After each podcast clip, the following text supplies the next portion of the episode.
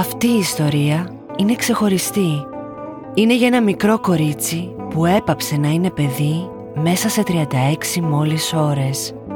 Κατά τη διάρκεια μιας αυτοσχέδιας ιεράς εξέτασης, στο σαλόνι ενός σκοτεινού σπιτιού στον Πειραιά, διαπράχθηκε ένα από τα πιο σοκαριστικά εγκλήματα του 20ου αιώνα στην Ελλάδα. Ένα έγκλημα που έφερε στο φως μια ολόκληρη γενιά χαμένης αθωότητας. Αυτή είναι η ιστορία της Πυριδούλας Ράπτη. Γεια σας, είμαι η Αθηνά και σας καλωσορίζω σε άλλο ένα επεισόδιο αυτού του podcast το οποίο σας αφηγούμε αληθινά εγκλήματα από όλη την Ελλάδα. Κάθε εβδομάδα ανοίγουμε ένα καινούριο φάκελο δολοφονιών, απαγωγών, εξαφανίσεων, υποθέσεων που γνωρίζετε καλά και άλλων που ίσως ακούτε πρώτη φορά. Μην ξεχάσετε να υποστηρίξετε αυτό το ανεξάρτητο podcast κάνοντας follow ή subscribe σε όποια πλατφόρμα μας ακούτε ή κάνοντας μια δωρεά μέσω της εφαρμογής Buy Me a Coffee. Μπορείτε να μας βρείτε και στο Facebook και στο Instagram μέχρι θανάτου podcast και να συνεχίσετε να επικοινωνείτε μαζί μου με μήνυμα εκεί ή στο email μέχρι τελειαθανάτου.podcast Κοντά στο Αγρίνιο, κάτω από τη λίμνη Τριχονίδα, φωλιάζει ο οικισμός της Ματαράκας. Από εκεί θα ξεκινήσει αυτή η ιστορία. Λίγο πριν την έναρξη του εμφυλίου πολέμου, θα γεννηθεί στη Ματαράκα ένα κοριτσάκι που το λένε Σπυριδούλα. Η Σπυριδούλα ήταν ένα από τα συνολικά οχτώ παιδιά της οικογένειας Ράπτη. Κόρη συνταξιούχου χωροφύλακα, το κορίτσι μεγάλωνε σε μια περίοδο μεγάλης ανέχειας για τους γονείς της. Ο εμφύλιος ισοπαίδωσε ζωές, χωριά και ευκαιρίες, δημιουργώντας μια ρημαγμένη κοινωνία δύο ταχυτήτων. Η οικογένεια Ράπτη ήταν από τις ελάχιστες οικογένειες που ζούσαν με ενίκιο στην περιοχή. Οι γονείς μάζαβαν και πουλούσαν άγρια χόρτα για να μπορέσουν να ταΐσουν τα δέκα πεινασμένα στόματά τους. Η κατάσταση, όπως παντού στην επαρχία, ήταν απελπιστική. Φτώχεια, πείνα, πόδια ξυπόλυτα και κορμιά που ξεπάγιαζαν. Δεν είχαν πολλά, μόνο ένα στον άλλο. Τον Ιούλιο του 1953, τη Ματαράγκα επισκέπτεται η οικογένεια Βεϊζαδέ. Δεν ήταν η πρώτη τους φορά εκεί, ήξεραν κόσμο και είχαν ξαναπάει. Ο Γιώργος και η Αντιγόνη Βεϊζαδέ είχαν πρόσφατα αποκτήσει το πρώτο τους παιδί, ένα κοριτσάκι που τώρα ήταν περίπου έξι μηνών. Το ζευγάρι αναζητά να πάρει μαζί του πίσω στο σπίτι του στον Πειραιά μια ψυχοκόρη από τη Ματαράκα. Ένα παιδί δηλαδή που θα ζούσε μαζί τους και θα βοηθούσε στο μεγάλωμα του μωρού τους και τις δουλειές του σπιτιού. Τα ψυχοπαίδια ήταν ένας θεσμός ιδιαίτερα διαδεδομένος μετά τον εμφύλιο πόλεμο. Αγόρια και κορίτσια συνήθως στην προεφηβική ηλικία παραχωρούνταν από τις φτωχές τους οικογένειες σε άλλες που είχαν την οικονομική άνεση να τα μεγαλώσουν. Σε αντάλλαγμα με τη στέγη και το φαγητό που τους προσέφεραν αυτές οι οικογένειες, τα παιδιά απασχολούνταν στις δουλειές του σπιτιού. Μερικές φορές υπήρχε μισθός, ενώ άλλες απλά η υπόσχεση μιας πρίκας για όταν έρθουν τα κορίτσια σε ηλικία γάμου. Το ζευγάρι των Βεϊζαδέ συναντιέται με την πολυμελή οικογένεια Ράπτη. Τους συστήνονται ως τραπεζικοί υπάλληλοι και τους λένε ότι αν τους δώσουν ένα από τα παιδιά τους, τότε θα κάνουν την τύχη τους. Το παιδί θα το μεγαλώσουν σαν να είναι δικό τους και θα του προσφέρουν μια πολύ καλύτερη ζωή από αυτή που θα είχε ποτέ στη Ματαράκα. Ο Κώστας Ράπτης και η γυναίκα του δυσκολεύονται να αποφασίσουν. Πώς διαλέγεις να στείλεις μακριά σου κάποια από τα παιδιά σου; Πώς το αποχωρίζεσαι και το εμπιστεύεσαι σε ανθρώπους που δεν ξέρεις; Από την άλλη, πώς αποφασίζεις να στερήσεις από κάποιο παιδί σου την ευκαιρία να περάσει καλύτερα από ό,τι μαζί σου; Να έχει φαγητό, να είναι ζεστό και ασφαλές, να έχει μέλλον. Κι έτσι η απόφαση πάρθηκε. Οι Βεϊζαδέ θα έπαιρναν μαζί τους τη δεκάχρονη Σπυριδούλα. Δίνουν στην οικογένεια 80 δραχμές ως πληρωμή για το παιδί, το οποίο πρέπει τώρα να αποχαιρετήσει τους γονείς και τα αδέρφια του. Η Σπυριδούλα μετακομίζει στο καινούριο της σπίτι, στην Καλύπολη του Πειραιά, 300 χιλιόμετρα μακριά από τον τόπο που γεννήθηκε. Πολύ γρήγορα αποδείχθηκε ότι τα πράγματα δεν ήταν έτσι όπως τα είχαν παρουσιάσει οι Βεϊζαδές στους δικούς της. Ο Γιώργος Βεϊζαδές δεν είχε καμία σχέση με το τραπεζικό σύστημα όπως είχε ισχυριστεί. Αντιθέτως, ήταν στο παρελθόν καταδικασμένος τοκογλύφος και τώρα συνιδιοκτήτης στο κακόφημο καμπαρέ Τζον Μπούλ στην τρούμπα του Πειραιά. Η Αντιγόνη Βεϊζαδέ ήταν μια σκληρή γυναίκα που η βαθιά πίστη στη θρησκεία είχε γίνει στα χέρια της όπλο αδιάλακτης κριτικής και τιμωρίας. Η Σπυριδούλα δεν θα μπορούσε ούτε να φανταστεί τις δυσκολίες της καινούρια της ζωής. Το παιδί ξυπνούσε από το χάραμα για να ξεσκονίσει, να σκουπίσει, να σφουγγαρίσει, να μαγειρέψει, να βοηθήσει με το μωρό και να κάνει δουλειές μεγάλες και δύσκολες για το μικρό του σώμα. Για τη Σπυριδούλα δεν υπήρχε ανάπαυλα. Η μία αγκαρία διαδεχόταν την άλλη μέχρι να πέσει ο ήλιος και το κοριτσάκι να μπορέσει να ξαπλώσει στο σπαρτιάτικο δωμάτιό της για να ξεκουραστεί και να ονειρευτεί τους αγαπημένους της που βρίσκονταν μακριά. Κάθε μέρα ίδια με την προηγούμενη και την επόμενη. Όχι σχολείο, όχι παιχνίδι, όχι στοργή. Μόνο δουλειές και επιπλήξεις. Πιο γρήγορα, πιο δυνατά, πιο καλά. Το παραμικρό της λάθος άνοιγε την πόρτα για κακοποίηση σωματική και ψυχική. Φωνές, σκληρά λόγια, στέρηση φαγητού και ξύλο. Η Σπυριδούλα δεν έχει ούτε τη στοιχειώδη φροντίδα που χρειάζεται. Κυκλοφορεί υποσυτισμένη, πετσί και κόκαλο, ξυπόλυτη το καταχύμωνο και ντυμένη με κουρέλια. Η κατάστασή της ήταν τόσο απελπιστική που ακόμα και οι γειτόνισε της Βεϊζαδέ της είπαν ότι η εικόνα του παιδιού ήταν απαράδεκτη και έτσι εκείνη καταδέχτηκε να της πάρει ένα ζευγάρι καλοκαιρινά πέδιλα μέσα στο χειμώνα. Υπό αυτές τις συνθήκες πέρασαν δύο ολόκληρα χρόνια. Δύο χρόνια θλίψης, μοναξιάς και εκμετάλλευσης. Το κοριτσάκι πεινούσε για φαγητό και για αγάπη. Η οικογένειά της δεν είχε ιδέα για όσα περνούσε στον Πειραιά το παιδί, καθώς οι Βεϊζαδέ φρόντιζαν επιμελώς να τους παραπλανούν. Ο πατέρας της Κώστας θα κατέθεται αργότερα. Τους Βεϊζαδέ τους ξέραμε. Είχαν μείνει σε φιλικά σπίτια στο χωριό.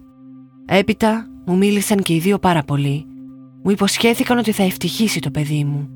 Εμείς είμαστε φτωχοί άνθρωποι. Εγώ συνταξιούχος χωροφύλακας. Με ξεγέλασαν. Μου είπαν ότι και οι δύο είναι τραπεζικοί υπάλληλοι και ότι κοντά στο δικό τους παιδί θα έχουν και το δικό μας, σαν πιο μεγάλη αδερφούλα του. Μάλιστα εκείνη μας έδωσε και 80 δραχμές για τα έξοδα του παιδιού. Μου είπαν ότι αν έρθω στον Πειραιά δεν θα το γνωρίσω. Όταν έφυγε η Σπυριδούλα είχαμε τακτική αλληλογραφία. Μου γράφανε και οι δυο τους πως το παιδί είναι μια χαρά Μα έπρεπε λίγο να το αφήσουμε μόνο του για να συνηθίσει στα ξένα χέρια. Έκανα ένα χρόνο να το δω. Πήγα τέλος και χτύπησα την πόρτα τους. Άνοιξε το μικρό και πήδηξε με λαχτάρα στην αγκαλιά μου.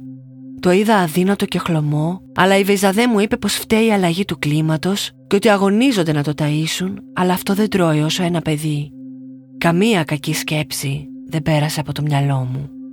Αυτή η ίδια σκηνή επαναλαμβανόταν κάθε φορά που πήγαινα στο σπίτι των Βεϊζαδέ. Ποτέ δεν με άφηναν να δω μόνο του το παιδί.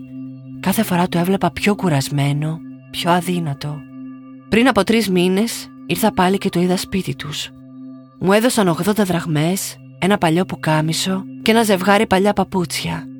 Ήταν μεσημέρι και με κάλεσαν να φάω μαζί τους. Φώναξαν και τη σπυριδούλα. Έτρωγε με βουλημία δεν προλάβαιναν να της γεμίζουν το πιάτο με φαΐ και αυτή το εξαφάνιζε. Η Βαϊζαδέ μου είπε πως τον τελευταίο καιρό της είχε ανοίξει όρεξη. Ωστόσο, όπως μου είπε μετά το παιδί, αυτή ήταν η μοναδική φορά που έφαγε όσο ήθελε. Και κάπως έτσι φτάνουμε στο βράδυ της Κυριακής 31 Ιουλίου του 1955. Ο Γιώργος Βεϊζαδές διαπιστώνει ψάχνοντας την τουλάπα που φύλαγε τα χρήματά του ότι του λείπει ένα χαρτονόμισμα των 50 δολαρίων. Μιας και στο καμπαρέ του σύγναζαν ναύτες του Αμερικανικού ναυτικού, συνήθιζε να έχει μερικές φορές την κατοχή του δολάρια. Τώρα όμως είχαν εξαφανιστεί. Ο Βεϊζαδές υποψιάζεται αμέσως ότι τα πήρε η Σπυριδούλα. Φωνάζει το παιδί και το ρωτά. Η δωδεκάχρονη Σπυριδούλα που δεν γνωρίζει τίποτα από τον κόσμο, τα δολάρια και τα χρήματα και δεν έβγαινε καν από το σπίτι παρά μόνο για τα ψώνια της κυρίας της αρνείται κατηγορηματικά την κλοπή. Ο Γιώργος και η Ατιγόνη όμως δεν πείθονται. Τη ζητάνε να φέρει από την αυλή το ξυλοκόπανο και με αυτόν την ξυλοκοπούν. Το παιδί παρά τον ξυλοδαρμό συνεχίζει να επιμένει ότι δεν έχει ιδέα για τα χρήματα που λείπουν. Τη βγάζουν λοιπόν στο φωταγωγό του σπιτιού και την αναγκάζουν να περάσει όλο το βράδυ εκεί, μόνη στο σκοτάδι, χωρίς τροσίδια για να κοιμηθεί. Αυτό θα είναι και το τελευταίο βράδυ της ζωής της όπως την ήξερε. Δευτέρα, 1η Αυγούστου. Η Σπυριδούλα βγαίνει να πετάξει τα σκουπίδια. Οι Βεϊζαδέ καλούν το παιδί για άλλη μια ανάκριση. Τις φωνάζουν να τους δείξει που έκρυψε το 50 δόλαρο, αλλά εκείνη φυσικά δεν μπορεί να βρει τον τρόπο να τους πείσει ότι κάνουν λάθος. Δεν έχει ιδέα που είναι τα χρήματα.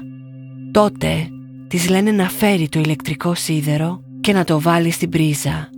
«Έχω ένα καλό τρόπο να σε κάνω να πεις την αλήθεια», της λέει ο Γιώργος και της δείχνει το σίδερο που πυρακτώνει. Μια ασύλληπτη κόλαση θα ξεκινήσει για το μικρό παιδί. «Γδίσου», της λένε. «Να γδυθώ, μα γιατί» ρωτά απορριμμένη εκείνη. Το κορίτσι μένει με το κομπινεζόν. «Βγάλ το κι αυτό». Τώρα η σπυριδούλα είναι ολόγυμνη. Την ανεβάζουν στο τραπέζι και τη ζητάνε να ξαπλώσει μπρούμητα. Με το σκηνή που άπλωναν τα ρούχα της δένουν τα χέρια και τη μέση στο τραπέζι. Ο Γιώργος θα πάρει το σίδερο στα χέρια και θα το ακουμπήσει όπως είναι καυτό στην πλάτη της. Πρώτη στην πλάτη. Αμέσως. Έκανα ένα όρο. Το μόνο που θυμάμαι και την πρώτη που αισθάνθηκα και πόνεσα πολύ ήταν αυτή. Τις άλλες δεν τις θυμάμαι πολύ. Αυτή τη μία τη θυμάμαι πολύ έντονα, πολύ ζωντανά. Ήταν η πρώτη. Ο πόνος δεν μπορεί να περιγραφεί με λόγια. Το παιδί σφαδάζει και χτυπάει τα πόδια του, με τα οποία πετυχαίνει την Αντιγόνη. Θα της τα δέσουνε κι αυτά. Το κάψιμο στην πλάτη την έχει παραλύσει από τον πόνο. Δεν θα είναι όμως το μόνο. Ακουμπάνε τη μεταλλική καυτή πλάκα στις γάμπες και τους μυρούς της, το στήθος της, την κοιλιά της και τα χέρια της. Οι σάρκες τσουρουφλίζονται και ανοίγουν. Η μυρωδιά του καμένου είναι αποπνικτική. Η σπυριδούλα κλαίει και φωνάζει. Η Αντιγόνη παίρνει ένα πανί και της φράζει το στόμα για να μην ακούγεται και βάζει και δυνατά τη μουσική για να μην υποψιαστεί το παραμικρό η γειτονιά. Όσο την καίνε, τη ρωτάνε για τα χρήματα. Εκείνη κουνά το κεφάλι, δεν ξέρει που είναι. Το σιδέρωμα συνεχίζεται μέχρι που λιποθυμά και τότε μόνος σταματά για λίγο. Η σπυριδούλα ξυπνά. Το γυμνό καμένο της σώμα είναι ακόμα δεμένο στο τραπέζι. Οι υγρά τρέχουν από τις πληγές της. Μόλις οι βασανιστές της δουν ότι άνοιξε τα μάτια, το σίδερο θα ξαναμπεί στην πρίζα και θα αρχίσουν ξανά να την καίνε. Το σίδερο διαλύει την τρυφερή της σάρκα με σχεδόν 200 βαθμούς Κελσίου μέχρι το μεσημέρι που θα την αφήσουν δεμένη για να πάνε για φαγητό. Μόλις επιστρέψουν θα συνεχίσουν. Το παιδί λιποθυμά διαρκώς από το σοκ και τον πόνο αλλά μόλις συνέρχεται το μαρτύριο ξαναρχίζει. Το δυόμιση ετών κοριτσάκι των Βεϊζαδέ τριγυρίζει στα πόδια τους κλαίγοντας και θα πετάξει μια παντόφλα στη μάνα του. Τίποτα όμως δεν του σταματά. Συνεχίζουν μέχρι το βράδυ που θα πάνε για ύπνο. Η σπυριδούλα μένει δεμένη στο τραπέζι όλο το βράδυ. Μουρμουρίζει να της δώσουν μια σταγόνα νερό να πιει, μα κανείς δεν της δίνει σημασία. Την επόμενη μέρα, την 3η 2 Αυγούστου, το σιδέρωμα θα αρχίσει ξανά. Η σπυριδούλα είναι σε άθλια κατάσταση, αλλά θα γίνει ακόμα χειρότερα. Έχει ξεμείνει από φρέσκια σάρκα και το σίδερο τώρα την καίει πάνω στις ήδη ανοιχτές τις πληγές από την προηγούμενη μέρα. Και κάτι για να σε κάνω όμορφη και να με θυμάσαι. Θα της πει κάποια στιγμή ο Γιώργος και θα κολλήσει το σίδερο στο μισό της στόμα, το μάγουλο και το αριστερό της φρύδι. Τι λέει να σου κάνω κι εγώ μου λέει για να με θυμάσαι. Για να σε κάνω όμορφη. Τη λέξη αυτή θυμάμαι, για να σε κάνω όμορφη. Και δεν και να σε δέγασε εδώ. Με έκαψε εδώ στο μισό μου στόμα, εδώ το πρόσωπό με τούτο, εδώ στο φρύδι μου και εδώ στη μύτη μου. Όχι τη δεξιά μου πλευρά, την αριστερή μου πλευρά. Θα φεύγουν για τις δουλειές τους και θα γυρνάνε για να συνεχίσουν. 36 ολόκληρες ώρες έμεινε η σπυριδούλα δεμένη στο τραπέζι, χωρίς νερό, χωρίς φαγητό, χωρίς σύκτο. Κάποιες φορές για να σωθεί από την παράνοιά τους, παραδέχτηκε ότι πήρε τα λεφτά και τους έστειλε να ψάξουν σε διάφορα σημεία του σπιτιού όπως το κοτέτσι. Φυσικά τα χρήματα δεν ήταν πουθενά και εκείνοι γύριζαν πιο εκνευρισμένοι και πιο αποφασισμένοι. Η ιστορία της φρίκης κράτησε μέχρι το βράδυ της Τρίτης όπου και οι Βεϊζαδέ κατέβασαν τη σπυριδούλα από το τραπέζι. Την κλείδωσαν όπως ήταν στο δωμάτιό της, χωρίς να της δώσουν νερό που τόσο είχε ανάγκη ή τροφή. Όλη την Τετάρτη έμεινε μόνη και γυμνή στο δωμάτιο να υποφέρει. Την Πέμπτη νωρίς το πρωί, ακόμα και οι ίδιοι κατάλαβαν ότι η κατάσταση είχε φτάσει σε κρίσιμο σημείο. Η Σπυριδούλα ψινόταν στον πυρετό και φοβούμενοι μην πεθάνει στο σπίτι τους, αποφάσισαν να την πάνε στο νοσοκομείο. Η Αντιγόνη ντύνει τη Σπυριδούλα με κάλτσες, ρούχα και μαντίλι στο κεφάλι, ενώ την τυλίγει και μέσα σε μια μπλε κουβέρτα για να μην φαίνονται τα σημάδια της. Εκείνη, ωραιότατη και περιποιημένη, θα την συνοδεύσει μέσα στο λεωφορείο με κατεύθυνση το Τζάνιο νοσοκομείο. Στη διαδρομή θα της δίνει οδηγίες να μην αποκαλύψει φυσικά το τι συνέβη στο σπίτι. Θα πεις ότι έπεσε πάνω σου ο τέτζερης με το καυτό νερό, αλλιώς θα σε κάψουμε με βενζίνα, της λέει. Γύρω στις 8 το πρωί φτάνουν στο Τζάνιο. Οι γιατροί και οι νοσοκόμες εκεί αντικρίζουν ένα παιδί που με τα βία στέκεται όρθιο και την υποβαστάζουν για να περπατήσει. Η γυναίκα που τη συνοδεύει θα τους πει ότι το παιδί κάηκε όταν από απροσεξία του έπεσε πάνω του η κατσαρόλα με το βραστό νερό. «Μας λαχτάρισε», θα πει προσποιούμενη τη σοκαρισμένη. Το νοσηλευτικό προσωπικό προσπαθεί να εκτιμήσει την κατάσταση. Η Σπυριδούλα έχει πολύ υψηλό πυρετό, απερίγραπτους πόνους και τα φοβερά της εγκάβματα φαίνεται ότι είναι ήδη δύο ημερών στα πρόθυρα της μόλυνσης. Προσπαθούν να τις βγάλουν τα ρούχα, αλλά ύφασμα και ανοιχτές πληγές έχουν γίνει τώρα ένα. Τις βάζουν ορό και την ξαπλώνουν γυμνή σε κρεβάτι με ειδικό σειρμάτινο πλαίσιο από πάνω που δεν επιτρέπει στα σεντόνια να ακουμπάνε το δέρμα της. Με ειδικές λαβίδες προσπαθούν να καθαρίσουν τα εικαύματα. Η Αντιγόνη τους ρωτά αν τις επιτρέπουν να επισκέπτεται την αγαπημένη της ψυχοκόρη και θα της πούν ναι. Εκείνη τις επόμενες δύο ημέρες έρχεται φορτωμένη με φαγητό, φρούτα και φάρμακα. Το ψέμα όμως δεν θα ζήσει για πολλές μέρες. Οι γιατροί γρήγορα αντιλαμβάνονται ότι δεν έχουν να κάνουν με εγκάβματα που προκλήθηκαν από καυτό νερό. Ζητάνε από το παιδί να τους πει τι συμβαίνει, αλλά στην αρχή θα υιοθετήσει και εκείνη το ίδιο σενάριο, φοβούμενοι μήπως οι Βεϊζαδέ κάνουν πράξη τις απειλές τους. Την Παρασκευή το βράδυ όμως, νιώθοντας πια ασφαλής μέσα στο περιβάλλον του νοσοκομείου, η Σπυριδούλα θα εκμυστηρευτεί επιτέλους το μεγάλο της μυστικό σε μία από τις νοσοκόμες που την είχαν πλησιάσει. Θα μιλήσει για τα φρικτά της βασανιστήρια, ξεκινώντας ένα ντόμινο αντιδράσεων. Το προσωπικό, συγκλονισμένο από όσα άκουσε, ενημερώνει ταχύτατα την αστυνομία, η οποία θα στείλει αξιωματικό ντυμένο με πολιτικά που θα περιμένει το επισκεπτήριο της Αντιγόνης. Την επόμενη το πρωί, η κυρία Βεϊζαδέ θα εμφανιστεί ανυποψίαστη και θα συλληφθεί επί τόπου. Στον ανακριτή που θα οδηγηθεί θα επιμένει ότι το παιδί τραυματίστηκε από καυτό νερό. Κατά τη διάρκεια της ανάκρισης όμως θα αρχίσει να αλλάζει τα λεγόμενά της και τελικά θα πει ότι τα εγκάβματα έγιναν από το ηλεκτρικό σίδερο. Μόνο που και αυτή η εκδοχή για εκείνη ήταν ένα ατύχημα. Σύμφωνα με όσα θα καταθέσει, η Σπυριδούλα ήρθε κοντά της τη στιγμή που σιδέρωνε. Μόλις την είδα εκνευρίστηκα, γιατί επί μέρες με πέδευε για να μου υποδείξει το σημείο που είχε κρύψει το χαρτονόμισμα μέσα στον εκνευρισμό μου την έπιασα από το χέρι, την τράβηξα κοντά μου, σήκωσα το ηλεκτρικό σίδερο πάνω της και τη φοβέρισα. Της είπα να μου πει που είχε το χαρτονόμισμα γιατί θα την έκαιγα. Αυτή έβαλε τα κλάματα και τις φωνές και χύθηκε πάνω μου για να μου πάρει το σίδερο. Ακολούθησε πάλι και σε μια στιγμή η μικρή έπεσε κάτω και πάνω της το σίδερο. Έτσι έγιναν τα εκάβματα που έχει στο κορμί της. Εγώ δεν της ακούμπησα το σίδερο. Και εγώ και ο άντρας μου πάντοτε την κοιτάζαμε. Δεν της έλειπε τίποτα και φροντίζαμε να μην την κουράζουμε με πολλές δουλειές. Η Σπυριδούλα είναι ένα πονηρό και εφάνταστο κορίτσι. Όλα αυτά που λέει είναι ψέματα, φανταστικά. Η Αντιγόνη προσπαθεί πάση θυσία να προστατεύσει τον σύζυγό της. Γι' αυτό και στην εκδοχή του τι συνέβη θα τον βγάλει τελείως από το κάδρο των ευθυνών, λέγοντας μάλιστα ότι δεν βρισκόταν καν στο σπίτι όταν έγινε το κακό. Ο Γιώργος οδηγείται και εκείνος στην ασφάλεια και ανακρίνεται ξεχωριστά. Με τη σειρά του θα πει ότι δεν είχε καμία ανάμιξη και μάλιστα όταν γύρισε σπίτι και είδε τι είχε συμβεί, ήταν εκείνος που έδωσε εντολή το παιδί να πάει αμέσως στο νοσοκομείο. Όσο και αν προσπαθήσουν όμως αμφότεροι να διαστρεβλώσουν την αλήθεια, τόσο η εξομολόγηση της ίδιας της Πυριδούλας, όσο και το πόρισμα του ιατροδικαστή που την εξέτασε στο νοσοκομείο, θα βάλουν τα πράγματα στη θέση τους.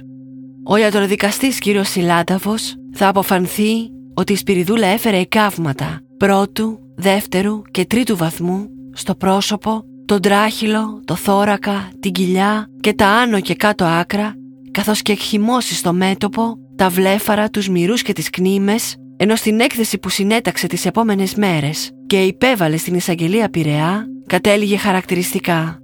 Τα εγκάβματα έχουν επάλληλον διάταξη, κλιμακοειδούς τύπου και καλύπτουν το 60 έως 65% της επιφάνειας του σώματός της. Ή να προξενηθούν τα εγκάβματα τούτα, το θύμα καθυλώθη υπό δύο αλληλοβοηθούμενων προσώπων. Το ζεύγος Βεϊζαδέ βαραίνει επίσημα η κατηγορία της βαριάς σκοπούμενης σωματικής βλάβης και μέχρι τη δίκη τους προφυλακίζονται σε ξεχωριστές φυλακές. Η μικρή Σπυριδούλα παραμένει στο νοσοκομείο και οι αφοσιωμένοι γιατροί δίνουν μάχη για να απαλύνουν το μαρτύριό της. Λίγες μέρες αργότερα φτάνουν από τη Ματαράγκα οι γονείς και κάποια από τα αδέρφια της χαμένοι στις δικές τους τύψεις που με την άδειά τους το παιδί εκτέθηκε σε τέτοιο φοβερό κίνδυνο. Μέσα στον πόνο της, εκείνη ούτε που μπορούσε να φανταστεί τις διαστάσεις που θα έπαιρνε η ιστορία της στον έξω κόσμο μόλις μαθεύτηκε. Για το παιδί που σιδερώθηκε γράφουν όλες οι εφημερίδες καθημερινά. Το ενδιαφέρον του κόσμου είναι τεράστιο. Έξω από το τζάνιο αρχίζει να μαζεύεται πλήθος που θέλει να τη δει από κοντά, να της δώσει ρούχα, φαγητό, κούκλες, γράμματα συμπαράστασης. Ανάμεσά τους βουλευτές, δήμαρχοι, μητροπολίτες και άνθρωποι των τεχνών. Μέχρι και η βασιλική οικογένεια θα συγκλονιστεί από την ιστορία της και μάλιστα θα της διαθέσουν και τον προσωπικό τους γιατρό, τον καθηγητή κύριο Δοξιάδη, ο οποίος την είδε από κοντά και της υποσχέθηκε πλήρη ιατροφαρμακευτική περίθαλψη. Όλη η Ελλάδα μιλά για τη Σπυριδούλα, η οποία έχει μετατραπεί στο απόλυτο σύμβολο της βιοπάλης. Το παιδί είναι μόνο ένα από τα χιλιάδες μιας ολόκληρης γενιάς που οι τραγικές συνθήκες τα οδήγησαν σε αυτό που ξεκάθαρα ήταν παιδική εργασία και εκμετάλλευση. Σε πολλά από τα σπίτια των μεγάλων πόλεων φόλιαζε αυτό το σκοτεινό μυστικό. Βία, κακοποίηση σωματική, συναισθηματική αλλά και σεξουαλική προς μικρά παιδιά που δεν είχαν κανένα τρόπο να προστατευτούν ή άλλο τρόπο να επιβιώσουν. Αγόρια και κορίτσια ξυπόλυτα κουρεμένα γουλή για να μην προκαλούν ερωτική επιθυμία στους άντρες του σπιτιού, περνούσαν χρόνια ολόκληρα χωρίς να γνωρίσουν το χάδι και τη στοργή. Κανείς δεν έπεσε από τα σύννεφα και αυτό ακριβώς ήταν που έκανε την κοινωνία να αντιδράσει με τέτοια ένταση στην ιστορία της Πυριδούλας. Ήταν οι εσωτερικές τύψεις του καθενός. Για τη Σπυριδούλα ο λαός θα εξατλήσει την καθυστερημένη ευθυξία του ο Γενικός Γραμματέας της ΓΕΣΕΕ θα ζητήσει από όλες τις οικοδομικές ειδικότητες να συμμετέχουν αφιλοκερδώς στην κατασκευή ενός σπιτιού για εκείνη, ενώ θα γίνουν σπουδαίες φιλανθρωπικές δράσεις από τις οποίες θα συγκεντρωθούν μεγάλα χρηματικά ποσά. Στις αρχές Σεπτεμβρίου, μετά από ένα μήνα εντατικής νοσηλείας, η Σπυριδούλα θα πάρει εξιτήριο εν μέσω συγκεντρωμένου πλήθους που την επεφημούσε και θα επιστρέψει με την οικογένειά της στη Ματαράκα. Λίγους μήνες αργότερα, στις 30 Ιανουαρίου του 1956, θα ξεκινήσει η δίκη του ζεύγους Βεϊζαδέ στο κακουριοδικείο Λαμίας. Η Λαμία επιλέχθηκε αντί του Πειραιά γιατί θεωρήθηκε ότι εκεί θα μπορούσε να διεξαχθεί η δίκη σε πιο ήσυχο κλίμα. Όμως έκαναν λάθος. Παρά το τσουχτερό κρύο και το χιόνι που κάλυψε τους δρόμους της Λαμίας, ο κόσμος δήλωσε το παρόν και με όλο του το συνέστημα προσπάθησε να λιντσάρει τους δύο κατηγορούμενους. Η δίκη κράτησε μόλις δύο μέρες. Πρώτη και βασική μάρτυρας η καημένη Σπυριδούλα.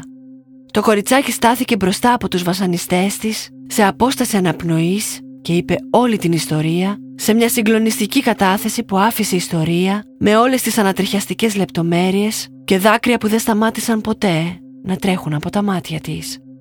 Έδειξε πως την έδεσαν, που και πώς την έκαιγαν με το σίδερο, ενώ οι Βεϊζαδέ την ίδια στιγμή φώναζαν και την προκαλούσαν, λέγοντας ότι δήθεν την αγάπησαν πολύ και δεν πρέπει να λέει ψέματα. Κατά τη διάρκεια της δίκης, η ανταπόκριση των εφημερίδων ήταν συνεχής και με λεπτομέρειες. Σύμφωνα με εφημερίδα του Αγρινίου μάλιστα, η σκληρότητα της Αντιγόνης οφείλεται στο ότι κατά τη διάρκεια της κατοχής είχε εργαστεί για τα SS, κάτι που την έκανε ακόμα πιο μισητή. Μάλιστα, κανείς δεν κατάφερε να αποδείξει ότι πράγματι υπήρχαν τα 50 δολάρια για να χαθούν και μέχρι και σήμερα εωρείται αυτή η αμφιβολία. Ήταν η υποτιθέμενη κλοπή μόνο μια φτιαχτή δικαιολογία για να βασανιστεί το παιδί. Μετά από δύο μέρες καταθέσεων μαρτύρων, μεταξύ αυτών ο ιατροδικαστής, γείτονες των Βεϊζαδέ και γιατροί και οι νοσοκόμες που τη φρόντισαν, θα ακουστούν οι ποινές. Πέντε χρόνια φυλάκισης για την Αντιγόνη και 4,5 για το Γιώργο για πρόκληση βαριών σωματικών βλαβών σε βαθμό κακουργήματος, ενώ τους επευλήθηκε η πληρωμή του ποσού των 20.000 δραχμών προς το θύμα για ψυχική οδύνη.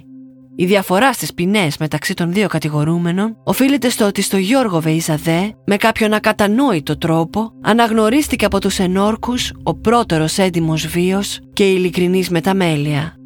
Σύμφωνα με τα δημοσιεύματα, το ζεύγος Βεϊζαδέ πέθανε λίγα χρόνια αργότερα και μάλιστα οι αστικοί μύθοι μιλάνε για βίαιους και πρόωρους θανάτους. Η Σπυριδούλα ακολούθησε μια σειρά από θεραπείες και διορθωτικές επεμβάσεις που κράτησαν χρόνια. Κατάφερε να βρει στη ζωή της την ισορροπία και την ηρεμία, ακόμα κι αν οι εφιάλτες πήρε πολύ καιρό να σταματήσουν. Παντρεύτηκε και έκανε τη δική της οικογένεια, ενώ δέχτηκε να μιλήσει κάποιες φορές ακόμα για αυτά που βίωσε.